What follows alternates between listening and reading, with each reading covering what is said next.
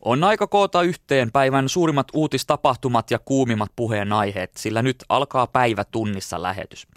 Aiheinamme ovat Soten päämääränä taata palvelujen saatavuus tasapuolisesti eri puolilla maata, mutta miten tässä onnistutaan? Nordea ennustaa Suomen talouden olevan nousukautensa huipulla. Britannian syyttäjäviranomaiset nostivat syytteet kahta venäläismiestä kohtaan Salisburyn myrkytystapauksessa. Entä miten pahaa jälkeä teki voimakkain myrsky Japanissa sitten 25 vuoteen? Lähetyksen kokoaa Atte Uusinoka.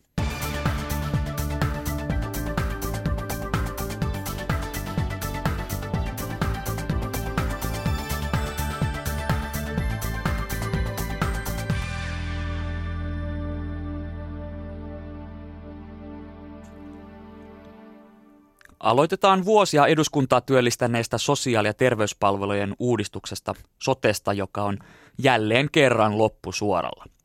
Sosiaali- ja terveysministeri Pirkko Mattila sanoi viime kuussa, että pienillä paikkakunnilla valinnanvapaus ei tule toteutumaan. Soten päämääränä oli kuitenkin taata palvelujen saatavuus tasapuolisesti eri puolilla maata. Miksi viedä eteenpäin mallia, joka ei tasapuolisuutta takaa? Sosiaali- ja terveysministeri Sinisten Pirkko Mattila.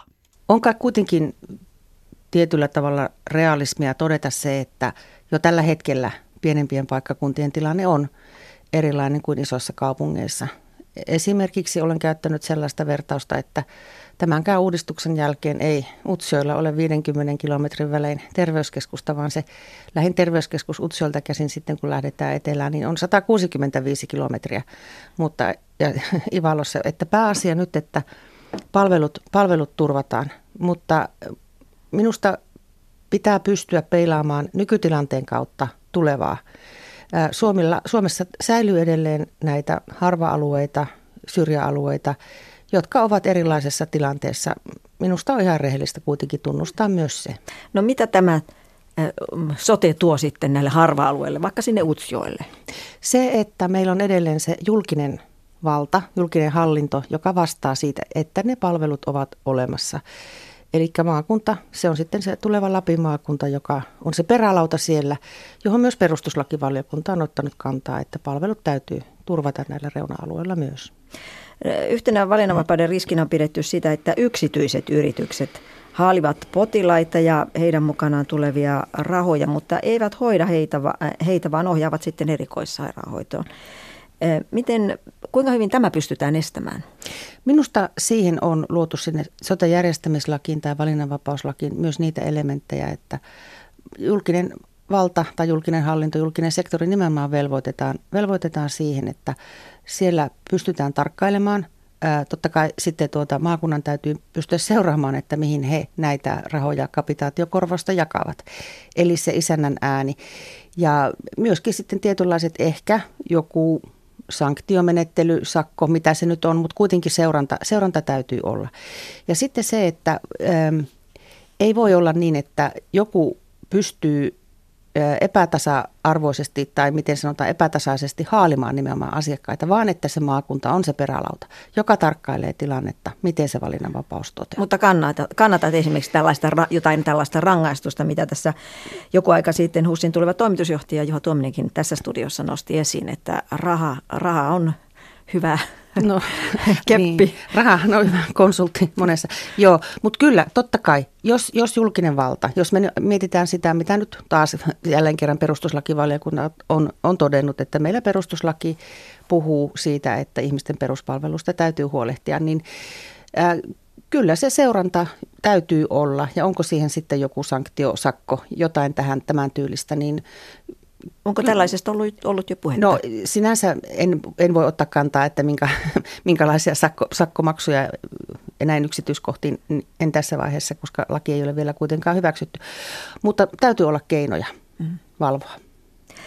No nyt lähdetään siitä, että sosiaali- ja terveysvaliokunta saa mietintönsä valmiiksi tässä kuussa ja sitten tuo jännittävä äänestys olisi marraskuun lopulla, on puhuttu 27.30. päivä. No ei tiedetä vielä miten käy, mutta mitä tapahtuu, jos, jos sotilakeja ei saadakaan tällä aikataululla voimaan? No tietysti sitten täytyy se koko komentoketju, koko lakipakettiesitys katsoa. Siellä on hyvin monta lakia, koska puhutaan nyt sitten maku ykkösestä ja maku kakkosesta maakuntalaista, myös hallintolaista, monialaisista maakunnista, mitä sinne tapahtuu, mitä tapahtuu, tapahtuu valmistelulle tehdylle työlle maakunnissa, mutta, mutta, mutta kyllä se sitten taas kerran hallitus varmaan istuu, Mutta istuu alas. Mitä omasta no, mielestäsi silloin, minkälaisessa tilanteessa ollaan? Mitä, mitä silloin tehdään ja minkälaiset no, ovat tuota, haasteet? Tuota, tuota. Tietysti nyt ollaan niin kuin toisten ministereiden, ministereiden tontilla, Vehviläinen ja Saarikko, mutta tuota, en sitä kauhuskenaariota, jos voi käyttää kauhuskenaario-sanaa, niin kyllä vielä tässä vaiheessa ottaisi esiin, että kyllä minulla on se vahva käsitys ja näkemys siitä, että nyt valiokunnat tekevät töitään. Nyt on sosiaali- ja terveysvaliokunta ö, tietyssä aikataulussa, sitten on perustuslakivaliokunta käsittely, mihin luotan myös. Ja he antavat meille niitä askelmerkkejä, miten, miten edetä ja sitten eduskunta aikanaan mm, päättää. Mm, ja hyvin heikko, e, pieni enemmistö ainakin hallituspuolueilla no, on, ellei oppositiosta saada tukea. Niin, sekin on, sekin on totta ja se on myös katsottava sitten, että se, se on realismia, ei sitä auta paeta sitäkään ajattelua. Että näin siis sosiaali- ja terveysministeri Pirkko Mattila. Pankkikonserni Nordea ennustaa Suomen talouskasvun hidastuvan. Tämän vuoden kolmesta prosentista kasvu hiipuu ensi vuonna kahteen ja seuraavana vuonna puolentoista prosenttiin.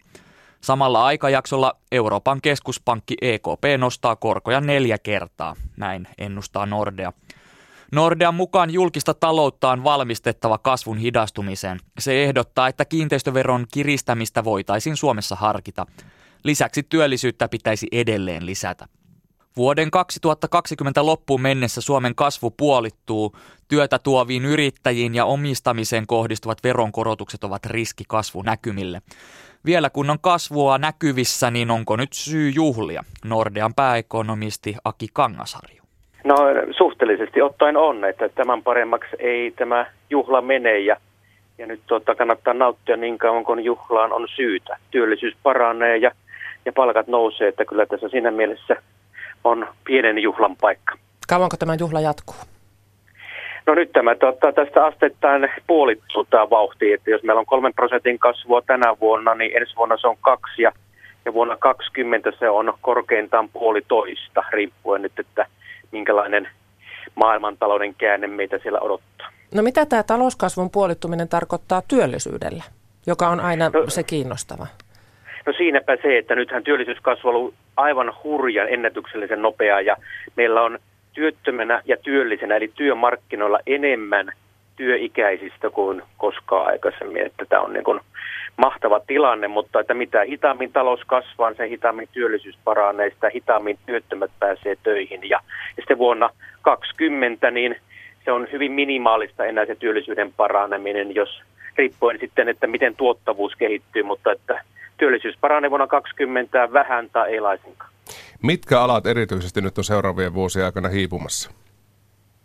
No nyt lähiaikoina viennin kasvu hiipuu ja, ja rakentamisen kasvu kyllä hiipuu voimakkaasti, että rakennuslupien määrä on kääntynyt voimakkaaseen laskuun ja se silloin tarkoittaa, että nämä suhdannealathan aina kärsii. Ne ensimmäisenä nousee, mutta myös ekana kärsii, eli rakentaminen ja, ja tämmöiset niin suhdanneherkät vientialat, joita meillä on, niin, niin sieltä se suhdannekäänne tulee sekä hyvää että pahaa. No entä missä sitten näkyy enemmän valoa tunnelin päässä? No parhaiten menee ihan tavallisella tämmöisellä kotimaisella kotitaloussektorilla, että kun työllisyys nyt paranee, palkkojen nousu on niin kuin ihan kahden prosentin luokkaa, voi olla ylikin, ja inflaation matalan niin ihmisillä on varaa kuluttaa, niin silloin se tarkoittaa, että kotimaisia palveluita ostetaan, joka sitten ruokkii myös työllisyyttä tässä lähi, lähiaikoina, niin, niin kauppa, kaupalla menee varmasti hyvin tänä ja ensi vuonna. Tässä Nordean talousennusteessa ennakoidaan, että Euroopan keskuspankki nostaa korkoja neljästi vuoden 2020 loppuun mennessä ja arvio on, että se on siis yksi prosenttiyksikkö tuohon mennessä. Miten tämä ajoitus, jos ja kun tämä koronosto tehdään hiipuvan talouden aikana, niin onko se ajoitus hyvä? No siinäpä se, että kyllähän kuitenkin nämä Euroopan keskuspankki ja keskuspankkirit katsovat nyt sitä inflaation näkymää ja inflaatio-odotuksia. Ja nyt kun meilläkin on tämmöinen teemateksti siitä, kuinka eurooppalainen palkkakone eli Saksan ää, työmarkkina on, on kiristymässä, joka ruokkii Sakso, Saksassa palkkojen nousua, niin sen pitäisi sitten ruokkia inflaatio-odotuksia niin, että Euroopan keskuspankin on syytä aloittaa koronnostot.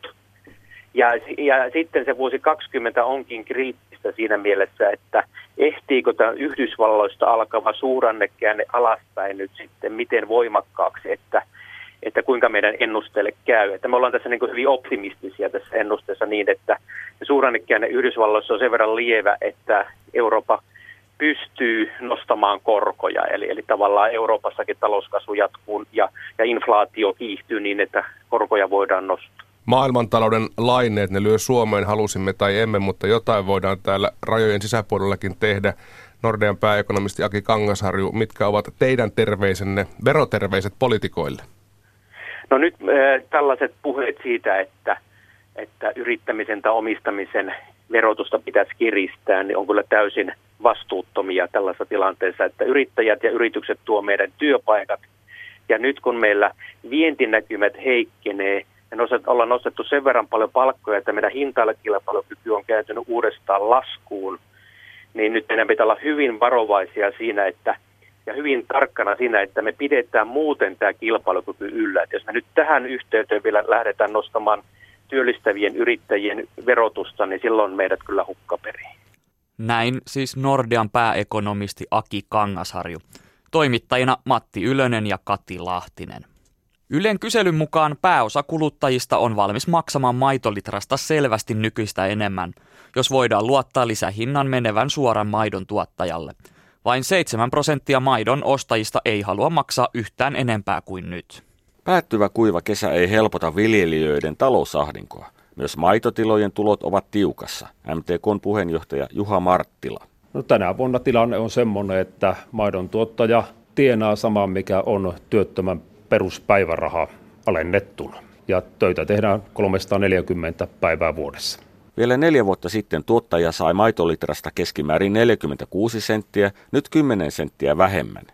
Venäjän pakotteet ja EUn maitokiintiöiden vapautus romauttivat tuottajahinnan. Kuluttajat ovat havahtuneet maidon tuottajan ahdinkoon. Ylen teettämän kyselyn mukaan selvä enemmistö vastaajista on valmis maksamaan maitolitrasta lisähintaa 10 senttiä tai jopa enemmän, jos korotus kilisee varmasti maitotilallisen kukkaroon.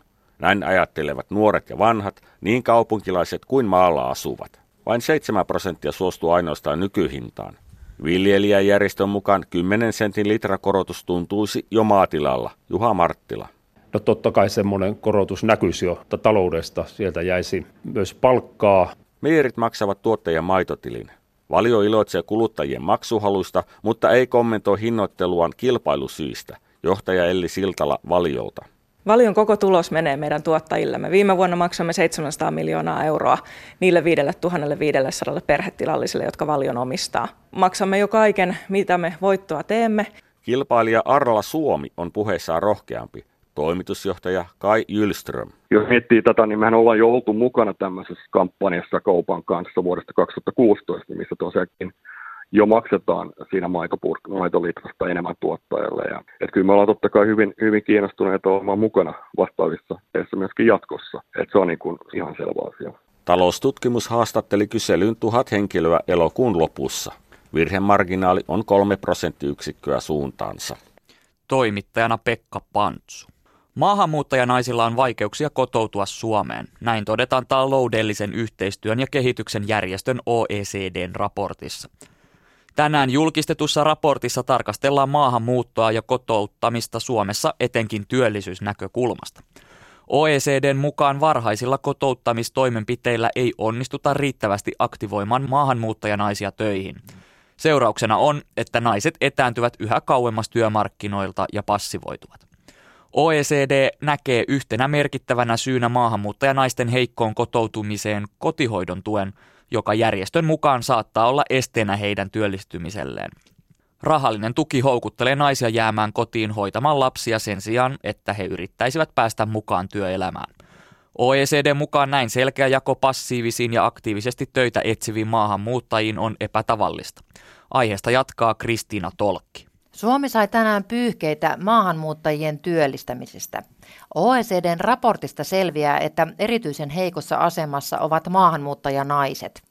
Lasten kodinhoidon tuki ei houkuttele töihin.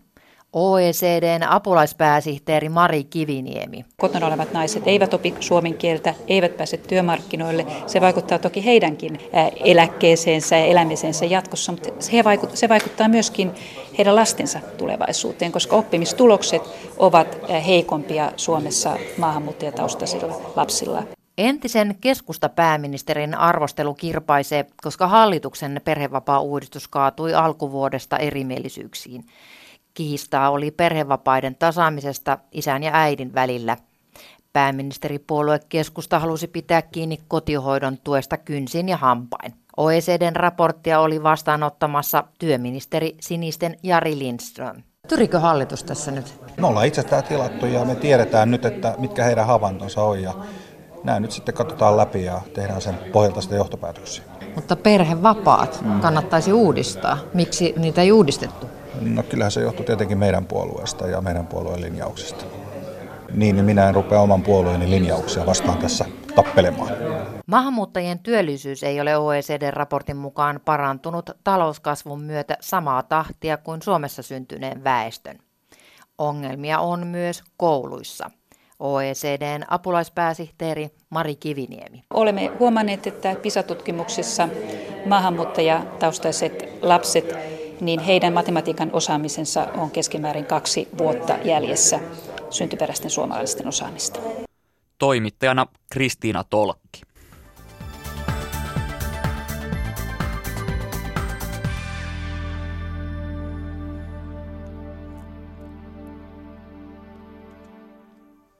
Siirrytään sitten ulkomaille. Britannian syyttäjäviranomaiset ovat nostaneet syytteet kahta venäläismiestä vastaan Salisburyn maaliskuussa tapahtuneesta myrkytysyrityksestä. Miehiä epäillään entisen venäläisvakoojan Sergei Skribalin, tämän tyttären Julian ja brittipoliisin myrkytysyrityksestä. Britannian viranomaiset antoivat julkisuuteen miesten nimet. Britannian poliisin mukaan Alexander Petrov ja Ruslan Bashirov liikkuivat todennäköisesti väärillä nimillä. Miehistä on annettu eurooppalainen pidätysmääräys. Britannian pääministerin mukaan miehet ovat Venäjän sotilastiedustelun agentteja. Venäjällä syytöksiä ihmetellään. Moskovasta jatkaa kirjeenvaihtajamme Marjo Näkki. Venäläiset ovat tänään yhtä tietämättömiä Skripalin myrkytystapauksesta kuin aiemminkin. Tämä siitä huolimatta, että Britannian syyttäjänlaitos on tänään nimennyt kaksi venäläismiestä epäiltiin rikoksista. Nelikymppisiä Aleksandr Petrovia ja Ruslan Bozirovia syytetään muun muassa murhasalaliitosta ja murhan yrityksestä. Venäläinen entinen kaksoisagentti Sergei Skripal ja hänen Julia tyttärensä löydettiin tiedottomina puiston penkiltä Salisburystä maaliskuun alussa. Iskussa käytettiin Novichok-hermomyrkkyä, joka on Neuvostoliiton kemiallinen ase. Myrkyn jäänteitä löytyi syytettyjen venäläismiesten hotellihuoneessa. Kremlin tiedotuspäällikkö Dimitri Peskov kiisti jälleen tänään Venäjän osallisuuden myrkytystapauksiin. Venäjän ulkoministeriön viestintäjohtaja Maria Zaharova ilmoitti, että venäläissyytettyjen nimet eivät merkitse mitään maan ulkoministeriölle. Zaharova kehotti Britanniaa siirtymään tiedon vääristelystä yhteistyön tielle. Myrkytystapauksen takia parikymmentä länsimaata karkotti keväällä kymmeniä venäläisdiplomaatteja Moskovaan ja Venäjä vastasi samalla mitalla. Viime kuussa Yhdysvallat asetti uusia talouspakotteita Venäjälle ja ne ovat horjuttaneet suoraan ruplan kurssia. Tänään Britannian pääministeri Theresa May syytti iskusta Venäjän sotilastiedustelua GRUta ja uhkasi uusilla Venäjän vastaisilla toimilla. Venäjä tuskin asiassa perääntyy. Moskovasta Mario Näkki. Raju taifuni ravisteli eilen Japania. Tietojen mukaan ainakin 11 ihmistä on kuollut ja 600 ihmistä loukkaantunut Jebi-taifunin runneltua saarivaltiota. Tilanne on helpottumaan päin, nimittäin Japanin ilmantieteen laitoksen mukaan pohjoista kohti edennyt taifuni olisi laantunut huomattavasti tämän päivän aikana. Maan länsiosaan osuessaan taifuuni sai aikaan laajoja tuhoja ja jätti pahimmillaan yli kaksi miljoonaa kotitaloutta ilman sähköä. Japanin tilanteesta kertoo lehdistö- ja kulttuurineuvos Markus Kokko Suomen suurlähetystöstä Tokiosta. Noin kello 11 tänä aamuna kansainalueen, eli tämän alueen, joka oli pahiten kärsinyt, niin heidän energiayhtiönsä kertoi, että on noin puoli miljoonaa taloutta vielä ilman sähköä. Ja, ja samaten tämä kansain Osakan lentokenttä, joka, joka on yhdistetty mantereeseen tämmöisen Tekosaarella sijaitseva lentokenttä yhdistetty mantereeseen sillan kautta ja tämä silta vaurioitui tämän taifuunin johdosta, niin siellä on 5000 ihmistä viime yönä ollut jumissa ja heitä on nyt alettu kuljettaa pikamoottorivenellä mantereen puolelle. Et se, on, se on ehkä suurimmat asiat tällä hetkellä juuri nyt. Niin liikenne on ilmeisen sekaisin laajemminkin. No joo, kyllä tietysti siellä Osakan ja, ja kansain alueella niin paikallisjunaliikenne kärsii vielä ja, ja seisoo, junat seisovat osittain, mutta toisaalta sitten luotijunat jo kulkee normaalisti, eli Japanissa on totuttu kyllä taifuuneihin ja, ja osataan myös varautua siihen, että esimerkiksi nämä luotijunat oli ö, käsketty seisomaan asemilla, kun tiedettiin, että taifuni tulee, joten, joten niitä vaurioita ei, ei tuota tullut ö, luotijunien osalta. Tuhot ovat joka tapauksessa valtavat. Mitä niistä tällä hetkellä tiedetään, esimerkiksi rakennuksille ja niin edelleen? Varmaan vielä osittain tuhoja kartoitetaan, mutta ainakin, ainakin neljä taloa on täysin tuhoutunut ja, ja noin tuhat kunta rakennusta kärsinyt pienempiä tai suurempia vahingo, vahinkoja. Esimerkiksi osassa tai sadoissa rakennuksissa vesi on noussut sisään. Myös osakassa on satoja liikennevaloja poissa toiminnasta, joiden korjaamiseen menee, menee muutamia päiviä. Eli, eli hyvin laajoista materiaalisista tuhoista on kyllä, kyllä kyse. Lehdistö- ja kulttuurineuvos Markus Kokko Suomen suurlähetystöstä Tokiosta. Toimittajana Jukka Vanninen. Ranskan presidentti Emmanuel Macronin suosio on pudonnut kauden pohjalukemiin. Taustalla ovat epäsuositut uudistukset, ministerierot ja turvamiehen väkivaltaisuudesta noussut skandaali. Ranskan hallitukseen nimitettiin eilen uudet ministerit eronneiden tilalle. Ranskan väistyvä ympäristöministeri Nicolas Hulot liikuttui eilen kyyneliin omassa läksiäisseremoniassaan. Beaucoup de larmes sont tombées depuis euh, Suosittu Ylo sai omalta väältään aplodit, mutta presidentti Emmanuel Macronille hänen lähtönsä on takaisku. Ylo erosi turhauduttuaan siihen, että ympäristöasioita ei pidetä hallituksessa tärkeinä. Et Hulot a dit non, il fait pas ce qu'il a dit, il vous raconte en gros des histoires, moi il m'en a raconté, je me sens trahi, je m'en vais. Ça, Ylo sanoi, että Macron ei tee mitä lupaa, vaan kertoo teille satuja, kuten minullekin, sanoo viestintäasiantuntija Philippe Moreau Chevrolet. Hänen mukaansa Macronin on vaikea toipua tästä. Myös Ranskan suosittu urheiluministeri Laura Flessel erosi tehtävästään tiettävästi veroepäselvyyksien takia. Ministerierojen lisäksi ranskalaisten tuoreessa muistissa on kesällä paljastunut tapaus, jossa Macronin turvamies oli pahoinpidellyt mielenosoittajia. Iso osa kansasta näyttäisi vieroksuvan myös talousuudistuksia, jotka ovat hyödyttäneet lähinnä yrityksiä ja varakkaampaa väestöä. Donc euh, on remplit les caisses de l'État, mais on vide un peu les, les caisses de nos citoyens. Hän täyttää valtion kassaa tyhjentämällä kansalaisten tilejä. Tämä on sääli, sanoo parisilainen Ariane Meijamro. Eläkeläinen Claude Audemars on suopeampi. Vouloir faire bouger les Français, c'est, c'est gravir l'Everest en basket, à mon avis. Hein. Ranskan kansan muuttaminen on kuin kiipeäisi Mount Everestille lenkkareissa. Minusta hän toimii hyvin, vaikka minunkin eläkettäni on leikattu, Odmar sanoo. Uudessa mittauksessa enää 31 prosenttia ranskalaisista oli tyytyväisiä Macronin toimintaan, harvempi kuin samassa vaiheessa hänen epäsuositun edeltäjänsä François Hollandin presidenttikautta. Presidentin hupeneva kannatus ei silti näyttäisi jarruttavan uudistustahtia. Hallitus vahvisti eilen, että verojen ennakonpidätysjärjestelmä otetaan Ranskassa käyttöön suunnitellusti ensi vuoden alussa. Toimittajana Petri Raivio.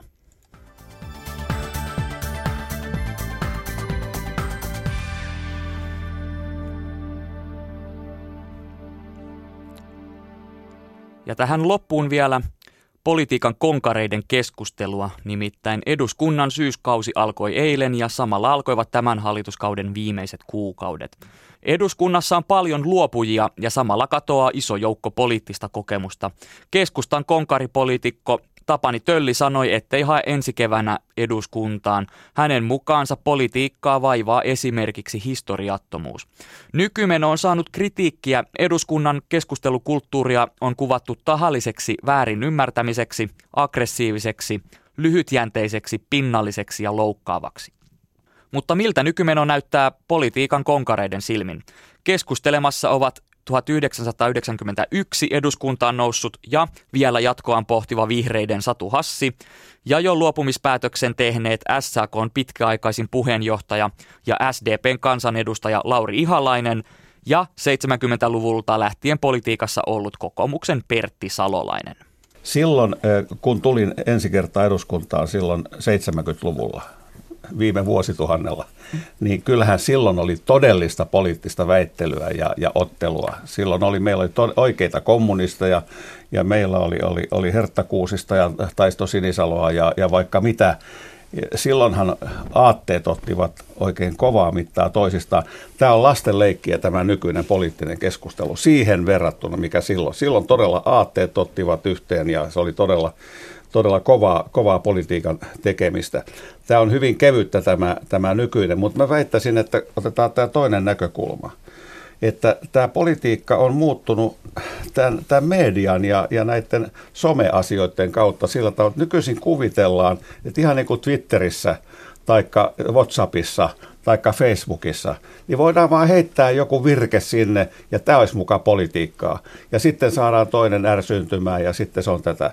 Eli, eli eh, tähän on tullut näitä uusia elementtejä, jotka ovat muuttaneet tätä politiikan tekemistä. Se on liian lyhytsykkeistä.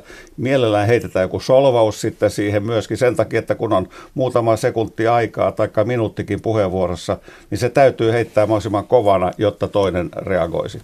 Eli tähän on tullut näitä uusia, uusia elementtejä ja, ja tuota, eh, täytyy vain koittaa sopeutua tähän mm. uuteen tilanteeseen. No Lauri Ihalainen mainitsi tuossa ennen kello kahdeksan, että, että itselläsi on vain kaksi kautta takana eduskunnassa, mutta pitkään politiikassa ja AY-liikkeen puolelta mm. seurannut sitä, niin minkälaista muutosta näet tai miten arvioit tätä nykytilannetta? Joo, siis vähän eri, nur- eri pöydän nurkassa on voinut olla ja katsoa asioita sekä työmarkkina-asioiden kautta, kolmikantayhteistyön kautta, että nyt sitten eduskunnassa ja valtioneuvoston jäsenenä ensinnäkin tähän vaihtuvuuteen mä sanon, että siinä on paljon niin kuin luonnollista, että pitääkin eduskunta väki vähän vaihtua, se tuo uutta. Ja mä luulen, että nyt aika paljon kysymys siitä, että nämä suurten ikäluokkien lapset, moni lähtee nyt eläkkeelle, jota kuitenkin aika merkittävä määrä eduskunnassa on. Mutta itse tähän niin kuin asiaan, että eduskuntatyötä pitää osata arvostaa. Se, mikä mua on vaivannut, on, että meillä on eduskunnassa paljon semmoisia niin hiljaisia, äärettömän sitoutuneita, hyvää työtä tekeviä ihmisiä myös valiokunnissa. Ne ei näe koskaan missään. Että tavallaan tulee tämmöinen niin kuin sirpaletiedon ähky ja tämmöisiä niin kuin sirpale, päivän kaksi asioita, joten perässä lähdetään juoksemaan. Ja ihmisillä, meillä on kaikilla niin kuin vaikea kyky hahmottaa asioiden vaikeita kokonaisuuksia, niiden syy-yhteyksiä. On helpompi mennä politiikassa tämmöisten niin kuin sirpalejuttujen perässä. Eilen A-studiossa Niini Luoto ja Kantola puhuu tämmöistä mediayhteiskunnasta ja omissa todellisuuden kuplissa olemista, toisten ohi puhumista.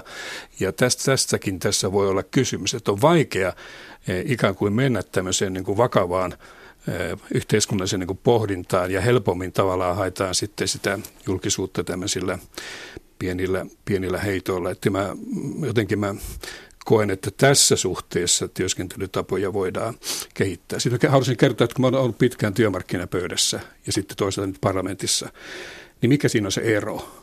Niin se ero on siinä, että työmarkkinapöydässä neuvottelut on tosi kovia, vaikeita ja pitkiä, mutta siinä on monen reiluutta. Ja siellä ei voi pettää kuin kerran, niin sitten sä oot luottamuksen menettänyt. Tässä politiikassa tämä ei ole ihan samanlaiset nämä pelisäännöt. Että täällä voi niin kuin tehdä ja roiskia sitä yhtä ja toista ja taas koitetaan mennä eteenpäin. Minusta niin tämä ero on suuri e, tässä mielessä niin tapana toimia ja tähän haluaisin vain sanoa, että Mun kokemus on siis tällainen. Mutta hiljasten osaajien arvostus eduskunnassa on jäänyt huomaamatta, jotka tekee hyvää työtä, mutta ne ei näy missään, koska ne ei työnnä itseänsä esille. Entä sitten Satu Hassi, kerron sinustakin nämä luvut, kun kaikista muistakin. Nousit siis eduskuntaan ensimmäisen kerran vuonna 1991 ja olit siellä vuoteen 2004. Palasit takaisin vu- äh, tällä vaalikaudella välillä Joo. olit meppinäkin. Mutta olin, mitä? olin sen väliajan mm. Euroopan parlamentissa. Joo, no äh, Mä tulin tosiaan eduskuntaan ekakaudella silloin, kun Neuvostoliitto romahti. Mutta silloin tuntui hyvin ilkeältä se, että oli hyvin paljon niin kuin semmoista niin kuin tahallista ilkeilyä siinä eduskunnan saalikeskustelussa. Että se asia ei ole kyllä niin kuin mun mielestä muuttunut yhtään miksikään. Ja silloin, niin kuin nytkin, niin aika usein sitä, joka keksii niin kuin vehevimmän herjan, myöskin sitten palkitaan julkisuudella sillä, että se sitten nostetaan esimerkiksi jossain iltapäivälehdessä esille. Että se on tietynlainen semmoinen palkitsemismekanismi olemassa myös ilkeilystä. Et, en koe, että itse eduskunnan sisällä tilanne olisi nyt niin kuin pahentunut. Pidän hyvänä sitä, että esimerkiksi saalipuheenvuorot on paljon lyhkäisempiä kuin ennen. Siis silloin 90-luvun alussahan tärkeitä äänestyksiä oli monesti niin kuin yöllä, keskiyön jälkeen. Ja, ja niin kuin puheet oli, oli tosi pitkiä. Mutta nimenomaan tämä some on muuttanut. Somekeskusteluhan on hyvin raakaa ja erityisesti naiset, nuoret naiset ja erityisesti naiset, jotka sanoo niin kuin jotain sellaista, mistä rasistit ei tykkää tai Venäjän trollit ei tykkää, niin ne saa niin kuin, niihin kohdistetaan jopa tämmöisiä niin kuin viha- ja pelottelukampanjoita, niin kuin seksuaalisesti törkeitä, mutta myöskin uhkailua. Et se, se on uutta. Lauri Ihalainen voi olla myöskin niin, että tähän monimutkaiseen yhteiskunnan niin kuin ilmiöihin, jos siihen haetaan niin kuin kevyitä ja tämmöisiä niin kuin helppoja ratkaisuja, jossa voi yhdistyä viha, pelko ja vastakkainasettelun lietsominen, niin se on helppoa politiikkaa. Ja, ja, ja sillä voi tietysti vähän kosiskella niin kuin äänestäjä, mutta se ei ole sitä politiikkaa, että Suomi tarvitsee. Että mä halusin tämänkin näkökohdan sanoa. Ja se, mikä tässä on ehkä muuttunut eduskuntatyötä on se, että tämä kansa, niin Eurooppa-tasoisten asioiden tulo eduskuntaan on valtavasti lisääntynyt. Ja sitten tämmöisen niin parlamentaarinen asioiden valmistelu yli vaalikausien ulottuvissa isoissa asioissa on nyt haurastunut. Sitä minusta pitäisi lisätä. Ja yhteiskunnassa tämmöinen aito kolmikanta yhteistyö, jolla tässä maata on rakennettu, niin sitä on nyt rapautettu. Ei, tässä maassa ei ole enää tämä hallituksen aikana aitoa kolmikanta yhteistyötä. Ja lopuksi sanoisin, että se yleinen filosofia, että tätä hyvinvointiyhteiskuntaa hivutetaan kohti markkinayhteiskuntaa, näkyy erittäin monissa asioissa. Keskustelijoina SDPn Lauri Ihalainen, kokoomuksen Pertti Salolainen ja vihreiden Satu Hassi. Toimittajana Päivi Neitiniemi. Tässä oli tämänkertainen Päivä tunnissa lähetys. Lähetyksen toimitti Atte Uusinoka.